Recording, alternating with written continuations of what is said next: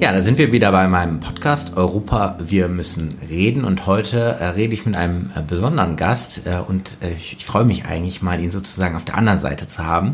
Jetzt ist er bei mir vor dem Mikrofon, normalerweise bin ich vor seinem Mikrofon. Paul Vorreiter, lieber Paul, schön, dass du heute da bist. Du berichtest sonst hier aus Brüssel für den Deutschlandfunk. Genau. Paul, ich steige mal direkt ein, sozusagen mit dem ersten Thema, was ich gerne mal besprechen will. Du hast vorher auch in Berlin gearbeitet, glaube ich, als Hauptstadtkorrespondent, kann man sagen.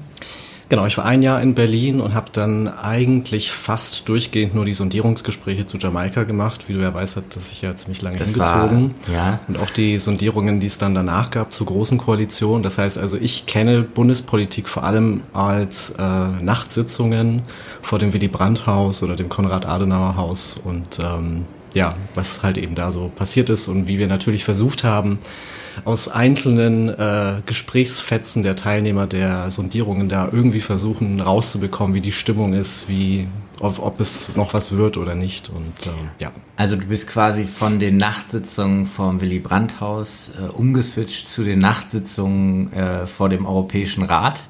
Das kennen wir hier auch. Aber was sind sonst, also da sind offensichtlich Gemeinsamkeiten, wo würdest du sagen, sind die größten Unterschiede? Also was ist da anders als Korrespondent, wenn man hier in Brüssel ist?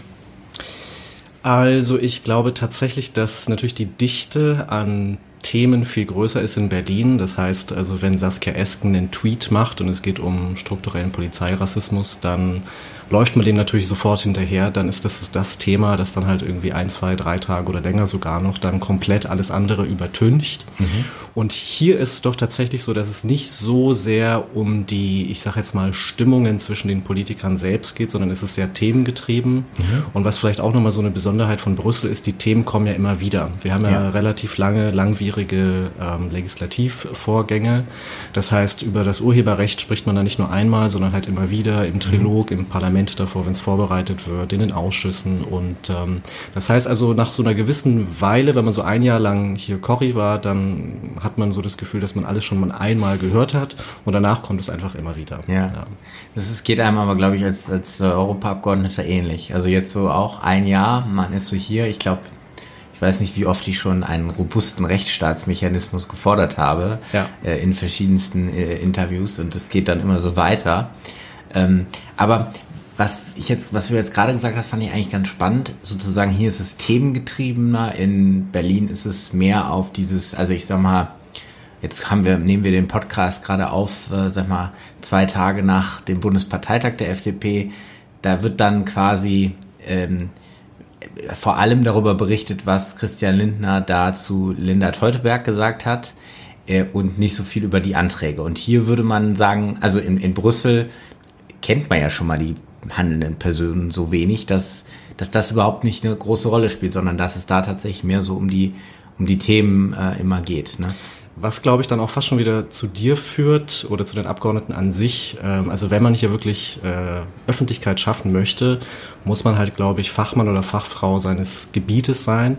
Genau. Und dann schafft man es, glaube ich, tatsächlich dann auch, wenn man dann auch Expertise aufgebaut hat, relativ leicht in die Medien. Das ist ja vielleicht auch nochmal so ein kleiner Unterschied. Wir sind ja hier eine relativ kleine Gemeinde an deutschsprachigen Korrespondenten. Und du kennst es ja selber, also man läuft sich hier ja quasi gut jetzt zur Zeit in Covid-Zeiten vielleicht nicht mehr so oft, da kommen wir nachher auch noch relativ häufig über den Weg. Ja. Und ich glaube, da ist man tatsächlich, da ist die Öffentlichkeitsarbeit, einen Ruf, genau, sozusagen. Ich habe das neulich, wenn ich das gleich als Anekdote erzählen darf. In der Sommerpause hat mich ein Journalist angerufen und gesagt, Sie sind im Urlaub, aber ich habe gehört, Ihnen eilt der Ruf raus, dass Sie auch in der Sommerpause und im Urlaub gut erreichbar sind. Also das heißt, das wird dann sozusagen, in der Sommerpause, wen ruft man jetzt an? Na, der Körner geht wohl wahrscheinlich dran, kann man dann von den Kollegen hören, oder? Ist wahrscheinlich auch ein bisschen spooky, ne? Wenn man sowas hört, aber es ist, das ist in der Tat richtig so. Ich glaube, was sich allerdings auch ein bisschen geändert hat, also ich erinnere mich noch, als ich hier angefangen habe, was jetzt auch schon 2 Jahre her ist, hatte ich auch so das Gefühl, dass viele Dossiers, die jetzt wirklich mega sind und wo wir jetzt wirklich maximal viel drüber berichten, Migration, auch Umwelt natürlich jetzt mit dem Green Deal, dass das davor eher noch so ein bisschen, also ich will jetzt nicht sagen Katzentischthemen, Migration war natürlich auch 2015 schon ganz groß, aber ich glaube so die Generationen an Korrespondenten davor, die konnten quasi diese Themen noch so ein bisschen nebenbei machen, da ging es halt eben doch um Binnenmarkt und andere Sachen primär, das ändert sich jetzt ziemlich und ich habe auch den Eindruck, dass auch die Redaktionen also quasi bei uns, die ja auch die Beiträge von uns dann bestellen, dass das Interesse an europäischer Politik wirklich gestiegen ist. Zunimmt, ja. Ja, das ist auch was mir auffällt, wenn ich so die Zeitung lese, denke ich mir manchmal, also ich lese die FAZ, jetzt oute ich mich am Morgen die FAZ und dann finde ich im Politikteil eigentlich nur deutsche Bundespolitik und wenn ich dann in den Wirtschaftsteil gucke, die Kollegen da sind ja auch unglaublich aktiv, die da kommen dann, also Kommissarin so und so, also da ist dann auf einmal so die Wirtschaftspolitik, und da gehört ja dann Green Deal, Digitalisierung, die ganzen Themen irgendwie so dazu, ist dann schon so gefühlt europäisch. Ja, also da habe ich so, das finde ich so ganz interessant, dass man da so sieht, dass das geht so über, oder auch bei euch. Also ich meine, wenn man mal so dann hört im Deutschlandfunk morgens, es ist dann doch viel Berichterstattung, aber eben viel fachlicher. Ne? Also es ist halt irgendwie, auch jetzt zum Beispiel, wenn ich das überlege, also wir hatten jetzt ja die State of the Union von der Leyen. Jetzt kommt sicherlich noch dazu, dass von der Leyen einfach, das können wir vielleicht auch kurz besprechen gleich, dass sie einfach eine deutsche Kommissionspräsidentin ist und man sie sozusagen kennt und dadurch vielleicht die Berichterstattung auch einfach ist. Aber ich habe gemerkt auf einmal, holla, es war so viel Berichterstattung, dass das auf einmal, also dann so in Gremien in der FDP, spielte dann auf einmal dieses 55%-Ziel, also eine Riesenrolle spielt die irgendwie ihre State of the Union auf einmal. Also da habe ich auch so ein bisschen das Gefühl, es schwappt so langsam mehr und mehr rüber. Das stimmt und ich glaube, was auch etwas ist, was wirklich sehr bemerkenswert ist, wir gucken halt auch auf Europa oft wirklich auch immer mit so einer deutschen Brille. Also in Deutschland gibt es eine gewisse Befindlichkeit, und dann wird versucht, das dann in Brüssel abzufragen. Also ganz großes Thema zurzeit natürlich Moria. Ja. Und das finde ich hochspannend, dass man eigentlich, wenn man sich hier so ein bisschen umschaut, abgesehen vom deutschsprachigen Raum spielt das Thema eigentlich fast gar keine Rolle. Und selbst in Regierungen, wo man meinen müsste, so nach der normalen politischen Farbenlehre, Rot-Grün, Schweden oder so, die müssten da irgendwie vorne mit dabei sein, sind sie es gar nicht. Und es gibt auch so oft so ein paar, ich sage jetzt mal Topoi, die so aus Deutschland kommen, wo dann immer so gefragt wird, ja, wo ist der deutsch-französische Motor oder so bei gewissen Themen, wo dann immer gesagt wird, wenn Deutschland und Frankreich zusammenhalten, dann wird das in der Regel immer schon was so. Und beim EU-Gipfel beim letzten haben wir ja gerade gesehen, dass doch Länder, die wir gar nicht so auf der Pfanne hatten, wie Österreich, Niederlande, Dänemark, Schweden, die dann plötzlich so die Taktgeber waren. Also das finde ich auch tatsächlich sehr spannend zu sehen, dass wir hier auch, glaube ich, oft auch mit Europa-Mythen aufräumen müssen. Ja, das merke ich auch ganz stark, so diese deutsche Brille, die wir wirklich haben manchmal, um Dinge überhaupt wahrzunehmen. Also, Moria hast du gerade genannt, Upload-Filter, das war eigentlich auch eine ziemlich deutsche Diskussion. Sicherlich lag es auch daran, muss man einfach sagen, dass, jetzt fällt mir der Name nicht ein. Julia Reda. Julia Reda. Oh, Mensch, manchmal hat man's. Julia Reda, Timo Wölken, da einfach super aktiv waren auch und sicherlich auch irgendwie deutsche YouTuber vielleicht etwas. Aber das ist ja sowas, das ist ein Thema, das ist in Frankreich, also... Das ist auch etwas, das habe ich dann auch erst hier gelernt und da merkt man auch so ein bisschen, dass es schade ist eigentlich, dass es eine europäische Öffentlichkeit so nicht gibt, weil ich wusste zum Beispiel gar nicht, dass die Franzosen oder die Südländer, was diesen Urheberrechts, was das Thema angeht, eine völlig andere Haltung haben, dass die, glaube ich, auch zu ihren Kulturbetrieben völlig anders stehen und das wurde dann erst einem hier so vor Ort klar. Ja. Ist natürlich dann immer schwierig, wenn man dann zurück spiegeln muss, also ich weiß, das ist ein Riesenthema in Deutschland gerade, aber ich glaube, das Ding wird durchgehen und das wird relativ... es war ja dann am Ende schon knapp, weil ich glaube, da wurde ja dann richtig Gegenwind gemacht. Ich glaube auch übrigens jetzt im neuen Parlament ist da so ein bisschen die Stimmung anders. Also wir diskutieren ja jetzt über diesen Digital Service Act, da geht es ja auch um ähnliche Fragen. Und da haben sich jetzt, glaube ich, einfach sehr viele junge Abgeordnete genau in den Themenbereichen engagieren sich jetzt. Also da sind, glaube ich, auch die Mehrheiten ein bisschen anders als in dem alten Parlament, wo dann irgendwie Julia Reda so auf also so als junge Abgeordnete auf weiter Flur irgendwie gegen die älteren Franzosen gekämpft hat und Axel Voss. Aber da hat sich vielleicht auch was geändert. Aber wenn wir nochmal bei dem Thema sind, europäische Öffentlichkeit, für wie realistisch hältst du das, dass man das irgendwann mal erreicht? Und gibt es so Momente, wo du sagst, jetzt sind wir doch einer europäischen Öffentlichkeit nahe? Habt ihr viel Kontakt sozusagen zu anderen Journalisten, auch aus anderen Ländern? Stimmt euch da ab? Ja, das schon. Also den Kontakt zu den anderen Journalisten auf jeden Fall, weil wir kennen es ja auch gerade, also das beste Beispiel sind immer die EU-Gipfel, wo dann das Pressezentrum natürlich vollgestopft ist mit Journalisten aus allen Ländern und wir sitzen da quasi alle in so Reihen nebeneinander. Ja. Und gibt es dann da auch so eine deutsche Reihe und eine französische? So ist das tatsächlich, ja. Es gibt so eine deutsche Reihe, die dann zusammensitzt und ich glaube, Österreicher sind da auch sogar mit dabei. Ja. Und natürlich, wenn dann halt irgendwelche Sprecher von irgendwelchen Beteiligten aus dem Rat rauskommen, dann bilden sich mal so riesige Trauben und man versucht dann irgendwie rauszubekommen. Man hält dann so das Mikrofon irgendwie da so hin. Ne? Ja, genau, richtig, um dann halt irgendwie mitzubekommen, was da gerade so passiert.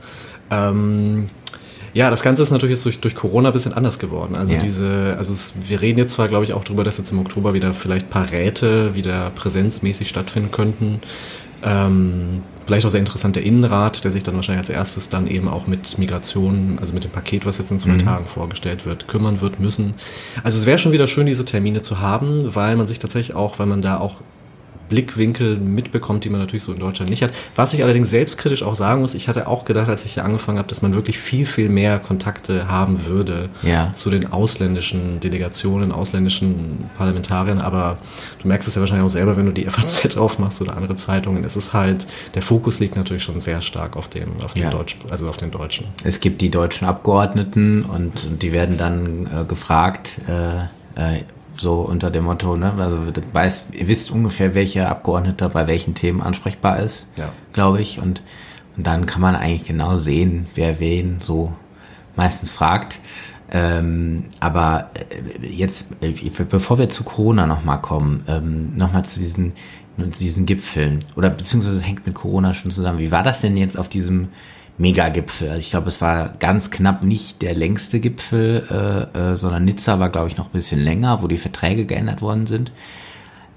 Also normalerweise, weil man fragt sich ja immer, wie findet diese Berichterstattung überhaupt statt? Ja, also aus diesen Hinterzimmern, da ist ja alles im Vergleich zum Parlament eben weniger transparent, aber trotzdem kriegt man ja irgendwie so mit, was passiert. Das heißt, da gehen dann normalerweise die entsprechenden Delegationen, Sprecher oder so raus und erzähl mal so, was so gerade die Lage ist oder wie sieht das zu sehen? In dem Fall waren wir ja wirklich zu Hause, ne? Wir haben dann von zu Hause berichtet und haben natürlich dann die Leute anrufen müssen. Das heißt quasi, dieses jemanden da im Pressezentrum entdecken und dann auf den zulaufen, ist natürlich so nicht mehr möglich gewesen. Also das war tatsächlich schon auch ein Kraftakt, aber ich glaube, was da natürlich auch hilft, ist, dass man da natürlich als Journalist nicht alleine ist, sondern wir alle wollen ja irgendwie was rausbekommen. Ja. Und da entsteht, glaube ich, auch so ein bisschen so eine Art Chorgeist. Zumindest war das auch so. Das ist dann vielleicht auch nochmal ein Unterschied, habe ich nämlich jetzt auch schon bei mehreren Journalisten, ich glaube, wir haben auch schon mal drüber gesprochen, gehört.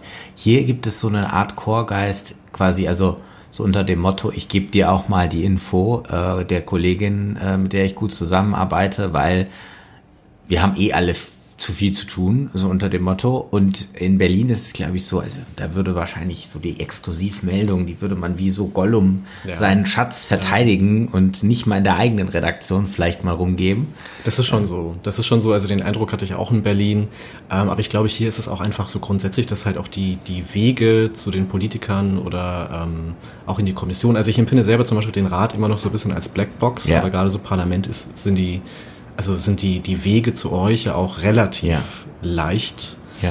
Insofern ist dieses quasi so dieses Geheimniskrämerische, ich habe da irgendwas Besonderes, ist, glaube ich, hier auch einfach nicht so ein Thema. Ja, und weil gerade, ich glaube, diese Dinge, die, also die ganz großen Entscheidungen, die fallen halt leider immer noch im Rat, glaube ich. Also das ist so der Knick. Das Parlament ist ja eigentlich relativ leicht lesbar. Also was das Parlament, welche Position das Parlament hat, ist ja immer relativ öffentlich und klar, auch weil es sehr öffentlich ist. Und dann so diese ganze Entscheidung. Und ich glaube, in Berlin, so die Abgeordneten, die sind halt irgendwie wichtig, weil dann geht es irgendwie um parteiinterner. Ja, also so. Ja. Und das interessiert, das ist nur persönliches Interesse, wenn wir mal über die Lage der FDP sprechen. Aber wirklich so, also jetzt, ich sag mal, die Lage hier und wie ist es jetzt, ne, intern oder irgendwelche solche Dinge, diese oft so diese Porträts und Stücke, wo dann irgendwie, wie ist da jetzt die Machtordnung und die Hacklage irgendwie Das findet ja überhaupt nicht statt hier, weil... Nee, ich meine, es gibt natürlich hier schon so herausragende Persönlichkeiten, also natürlich will man wissen, wie ist Ursula von der Leyen als Typ so, ne? Ja. Auch Manfred Weber, Juncker war ja damals auch so ein Unikat, das stimmt schon so, aber ich glaube, es kommt tatsächlich, dadurch, dass man ja hier wirklich auch an Themen arbeitet, ist dieses persönliche, dieser Kleinkrieg unter Politikern hier nicht so ein großes Ding, und ich finde zum Beispiel, das ist auch etwas, was in Deutschland zum Beispiel so gar keiner auf der Pfanne hat, ist, wie deine Fraktion eigentlich relativ häufig und auch, ich sage jetzt mal, relativ, auch geräuschlos mit Sozialdemokraten und Grünen zusammenarbeitet. Ja. Was halt in Deutschland, glaube ich, auch, also zumindest eine Konstellation ist, die... Mit Linken teilweise sogar. Die halt irgendwie so völlig fern ist, wo man sagt, so, das kann ja gar nicht sein. Ich weiß zwar, jetzt mit Volker Wissing und so ist es vielleicht bisschen, wird das jetzt das anders ist jetzt bei euch. Das ist die neue Linie, sozusagen, nein. Aber keine Ahnung, also das ist, da merkt man schon noch so ein bisschen, dass hier wirklich auch, so andere Regeln gelten. Ja, und vor allem ist es ja nicht nur, jetzt sage ich noch gleich dazu, ich arbeite ja auch gut mit einigen Christdemokraten zusammen, das muss man ja dann sozusagen auch direkt betonen. Nein, aber es ist ja hier so ein bisschen, wenn man hier was erreichen will, dann muss man ja quasi über... am besten über verschiedenste Parteigrenzen hinweg Kompromisse finden können. Das ist sowas, was einfach hier, glaube ich, unglaublich gut funktioniert. Da würde ich dir mal tatsächlich mal deine Meinung zu hören, weil ich habe das Gefühl, dass sich das jetzt langsam so ein bisschen schwieriger gestaltet. Und zwar glaube ich, dass das auch ein bisschen an dieser, ich sag mal, Sonnebornschen, wir stellen mal klar, wer hier wie abgestimmt hat, liegt. Kann man immer sagen, Transparenz ist gut und super. Nur, ich habe hier manchmal das Gefühl, derjenige, der den Kompromiss macht, und hier musst du ja ständig Kompromisse machen, schon in der eigenen Fraktion, der wird jetzt mehr und mehr so ein bisschen auch manchmal, ist man jetzt schon, kann ich da den Kompromiss mitgehen, weil am Ende kommt dann wieder, ne, so haben die deutschen Abgeordneten gestimmt und so weiter und so fort, und dann kriegt sofort irgendwie in der Facebook-Gruppe irgendein Basismitglied regt sich furchtbar auf, wie denn unsere Abgeordneten da wieder gestimmt haben, weil man dann irgendwie ganz schwer nur erklären kann, dass ja irgendwie man diesen Kompromiss machen musste, weil in der eigenen Fraktion wäre das schon viel weiter gegangen und deswegen hat man das so, und an der Stelle hat man den Kompromiss gemacht, weil an der anderen Stelle hat der Konservative einen Kompromiss gemacht. Also diese ganzen Dinge, die hier eigentlich ganz gut funktionieren aus meiner Sicht, weil es tatsächlich sehr kompromissorientiert ist, die jetzt so ein bisschen wieder aufgebrochen werden. Oder braucht man das eigentlich? Mehr Streit und mehr Öffentlichkeit? Also ehrlich gesagt, ich habe so eine persönliche Zuspitzung so gar nicht so oft erlebt. Mhm. Also ich weiß ja noch, im alten Parlament war zum Beispiel Helga Trüpel von den Grünen, die auch zur Urheberrechtsgeschichte eine andere Meinung hatte, als jetzt irgendwie viele in ihrer Fraktion. Da hatte man, glaube ich, oft so ein bisschen so eine Zuspitzung erlebt, dass die dann auch so, dass so ein Blame-Game ein bisschen auch gespielt wurde. Ich glaube, Axel Voss ist natürlich auch eine Persönlichkeit, so ein Beispiel, die ziemlich im Kreuzfeuer so steht. Aber das sind auch immer nur diese Riesenthemen, ne? Also ich wüsste zumindest jetzt nicht, wo jetzt einzelne Abgeordnete jetzt so richtig irgendwie durch den Kakao gezogen werden, jetzt in den letzten Monaten. Vor allem nicht in der... Vor allem jetzt nicht gerade in der Corona-Zeit, glaube ich, also wo es ja doch, ich meine, da kannst du ja wahrscheinlich besser drüber sprechen, wie die Arbeit ja auch im Parlament gerade ist. Das ist ja doch jetzt in den letzten Monaten relativ viel Notbetrieb gewesen, die Corona-Hilfspakete, und ich glaube, jetzt ist vielleicht auch gar nicht so sehr die Zeit für so eine riesige Polarisierung. Wie nimmst du jetzt deine Arbeit während Corona wahr? Also ich sag mal, da können wir ja auch mal die Seite sozusagen, also ich finde es immer noch furchtbar jetzt, weil wir arbeiten hier schon, also so ist es nicht, ja. Aber es ist so ein bisschen alles so mit halb angezogener Handbremse. Also dieses, was sonst halt irgendwie das ausmacht, dass man noch schnell einen Kaffee, also dass man jemanden noch schnell mal so, also dieses Politische, ja, man nimmt noch mal schnell jemanden zur Seite und sagt, kannst du mir da helfen? Das geht alles irgendwie nicht in der Videokonferenz. Es ist alles so, doch sehr anonym, und ich stelle mir vor, für Journalisten muss das ja noch viel, viel schwieriger sein. Also das ist ganz witzig, weil in der Zeit davor habe ich schon auch manchmal gestöhnt, wie viele Termine das ja eigentlich teilweise sind. Also es geht ja meistens schon um 8.30 Uhr mit irgendwelchen Pressefrühstücken los. Ja. Dann hast du noch Abendveranstaltungen, wo Parteien zu Dingen einladen, zu Briefings. Und so passiert es natürlich schon, dass der Tag im Prinzip von 7 bis 23 Uhr geht. Nur, dann muss man natürlich auch noch nach Straßburg fahren immer wieder und verreist auch viel. Und wenn die Räte irgendwie in den anderen Ländern sind, Rumänien, Kroatien, habe ich miterleben können, dann hat man halt natürlich sich auch irgendwie fortbewegt. War natürlich alles immer sehr stressig, so, aber dadurch, dass, glaube ich, auch so viel Wechsel war, verging das auch so ein bisschen relativ schnell. Und jetzt ist es halt doch so, dass ein Großteil der Termine halt eben wegfällt und, glaube ich, einfach das, was auch wirklich so ein Benefit von so einem Brüssel-Korrespondenten ist, dass man auch einfach mal was aufschnappt irgendwo, dass die Gelegenheiten halt weniger geworden sind. Ja. Und es ist ja wirklich so, ich sitze die meiste Zeit wirklich halt vor meinem Rechner und habe halt dann irgendwie Video, Zoom, Pressebriefings, die natürlich irgendwie nicht weniger interessant sind oder so. Aber du hast natürlich ein völlig anderes Gefühl. Also ich habe letztens irgendwie auch zu einem Freund gesagt, also ich weiß gar nicht, warum ich physisch, körperlich eigentlich noch in Brüssel bin. Ja. Weil ich halt den Job eigentlich auch, was weiß ich, von Griechenland am Strand oder von Berlin aus machen könnte, in weiten Teilen. Ja. Aber wir sind natürlich auch für Notfälle da, wo man tatsächlich dann auch richtig physisch unterwegs sein müsste. Also stell dir mal vor, hier ist wieder ein Anschlag, wie es den ja schon mal gab. Also man muss natürlich als Korrespondent dann schon da sein. Aber es hat sich wirklich vieles verändert. Es ist tatsächlich sehr, sehr viel WhatsApp-Chats, und ich glaube, das, was wirklich auch so ein bisschen wichtig ist, so fürs Urteilsvermögen als Journalist, ist natürlich schon noch so ein bisschen, wie ist das Feeling? Kaufe ich das Person XY ab, was die mir eigentlich gerade sagt oder so? Das ist, glaube ich, tatsächlich durch diese elektronischen Mittel schwieriger geworden.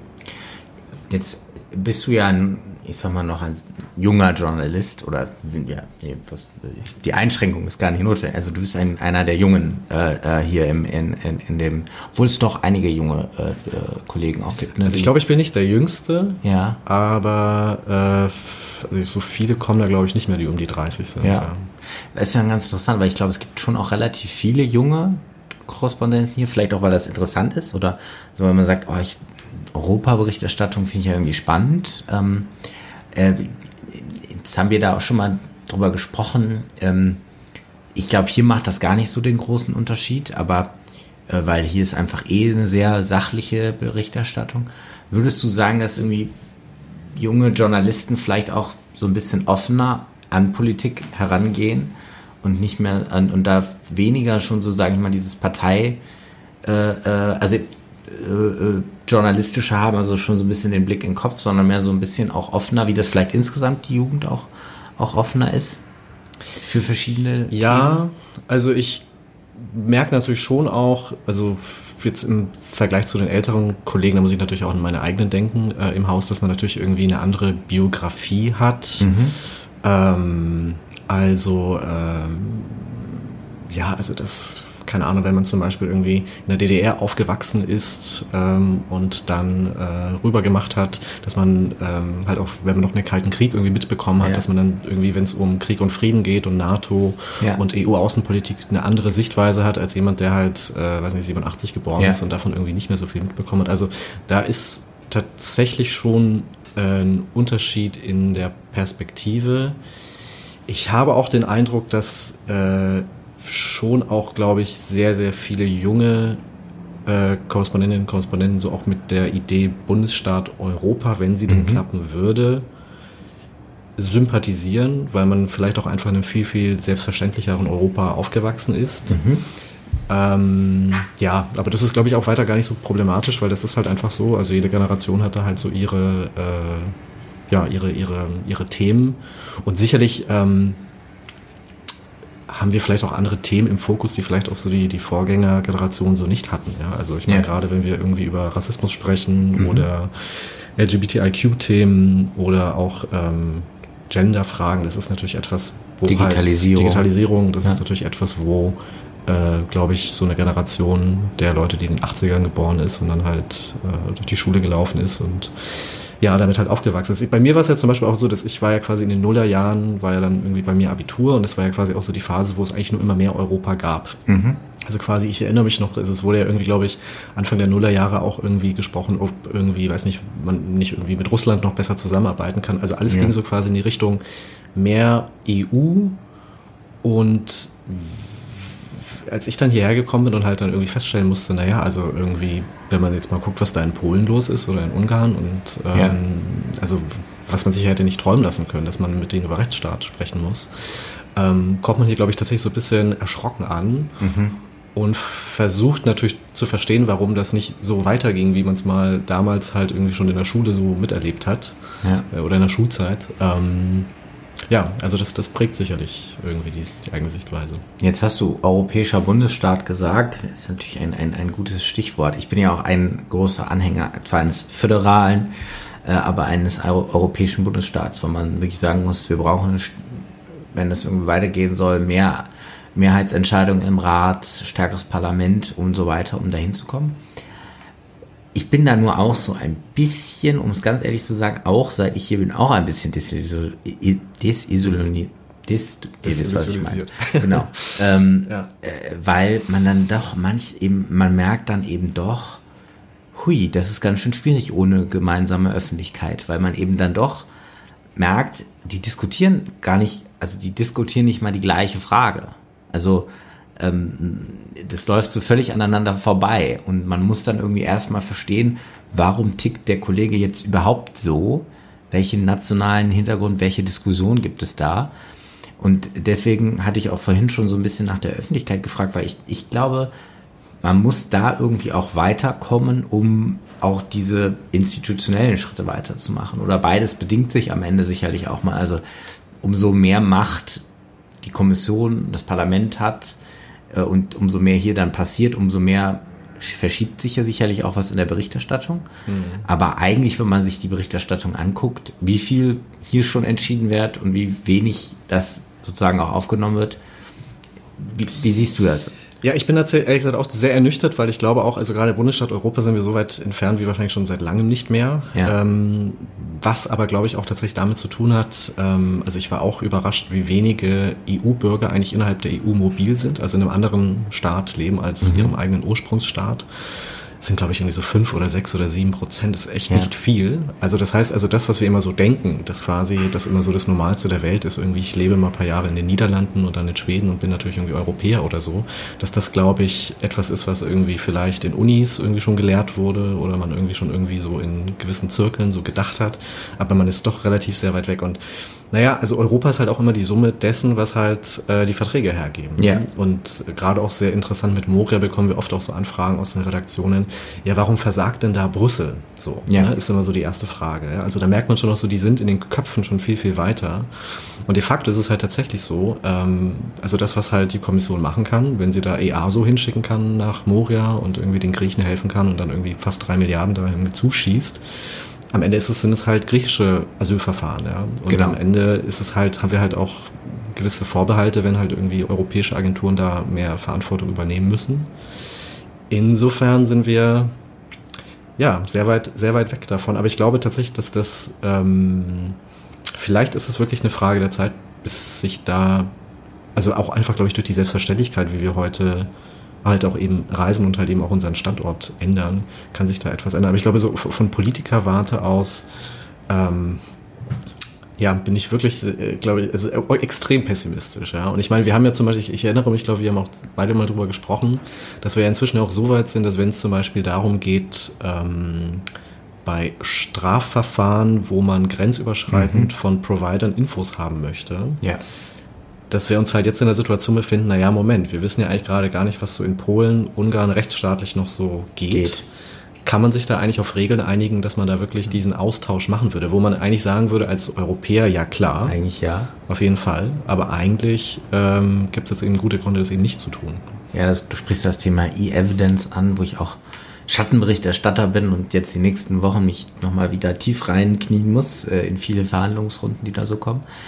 Aber dann vielleicht nochmal zu dem, jetzt hatten wir europäischen Bundesstaat, ja. Wie würde man denn mehr europäische Öffentlichkeit hinbekommen? Glaubst du, dass so Politico, also für die Hörer, ist so eine, ja, aus den USA im Prinzip gekommen, hier in Brüssel das gleiche Konzept umgesetzt, also sehr intensiv über die Blase wird da berichtet, sehr europäisch, habe ich tatsächlich das Gefühl, aber es richtet sich halt auch irgendwo so an diese Blase. Ja. Das ist vielleicht so ein Schritt. Meinst du, man kann da sonst irgendwie Möglichkeiten finden, stärker eine gemeinsame Diskussion Öffentlichkeit hinzubringen? Weil so richtig Arte oder so bringt sie jetzt auch nicht so richtig. Ja, es gibt halt wirklich sehr wenige Kooperationen. Ja. Und das Witzige ist ja gerade, Arte hat zum Beispiel auch die Zusammenarbeit mit TVP vor einigen Jahren dann irgendwie auch abgebrochen, als es dann in die Richtung halt schlug, in die es halt eben da eingeschlagen ist. Also davon sind wir, glaube ich, medientechnisch tatsächlich sehr weit weg. Aber ich bin mir auch nicht sicher, wie groß tatsächlich der Bedarf ist. Ja. Also, obwohl ich immer wieder merke, und ich glaube, das ist jetzt wirklich nicht nur, du hast diese 5%, sag ich mal, die so globale Erasmus-Generation oder die da so total weltoffen unterwegs sind. Also ich merke das selbst, sag mal, jetzt hoffentlich fühlt sich jetzt niemand auf den Schlips getreten, aber ich sag mal, der ländlichste Kreisverband in Nordrhein-Westfalen, wenn man da unterwegs ist, selbst da irgendwo so, ich sag mal, nicht die großen, riesigsten Europäer, obwohl aber das enormes Interesse da ist, irgendwie, wenn man mal erklärt, wie das alles funktioniert und wie die da so ticken und weil schon irgendwie so eine europäische Überzeugung da ist und man sagt, das muss doch eigentlich gut klappen und dann auch mal hört, und wir sind so stark, in den Niederlanden gibt es 2 liberale Parteien und finden dann alle irgendwie ganz spannend. Also ich weiß immer nicht, ob die These stimmt, dass die Leute sich nicht dafür interessieren würden oder ob man irgendwie überlegen muss, wie kann man es irgendwie anders spannender verkaufen. Ja, das ist so ein bisschen die Frage, was war zuerst da, ne? Ja. Henne oder das Ei. Aber ich glaube, das kannst du, glaube ich, selber fast besser beantworten, weil ich meine, du wirst es ja aus Wahlkämpfen wahrscheinlich kennen. Was wollen denn die Leute meistens wissen, wenn sie nach Europa fragen? Ja, also ich habe oft den Eindruck, Europa ist dann oft halt eher auch so ein Feeling. Ja, das stimmt. Das ist nicht so... Du meinst, es ist so eher so woltig, ne? So ein bisschen so dieses Gefühl... Also was mich zum Beispiel am Europawahlkampf unglaublich stört, ist, dass das eigentlich kein Wahlkampf ist. Also es ist eigentlich eine Werbeveranstaltung für Europa. Es geht sehr wenig dann tatsächlich... Es sei denn, du machst AfD-Wahlkampf. Genau, es sei denn, du machst AfD-Wahlkampf. Es geht nur leider sehr wenig darum, sozusagen die unterschiedlichen Perspektiven wirklich aufzuzeigen. Also dass ich eben schon eine andere Vorstellung in vielen Sachfragen habe und hier vortrage, auch im Parlament, als der Grüne oder der Sozialdemokrat oder die CDUlerin. Und dass wir tatsächlich hier schon sehr viele Entscheidungen treffen in vielen Themenbereichen, was eigentlich total relevant ist, das rauszuarbeiten.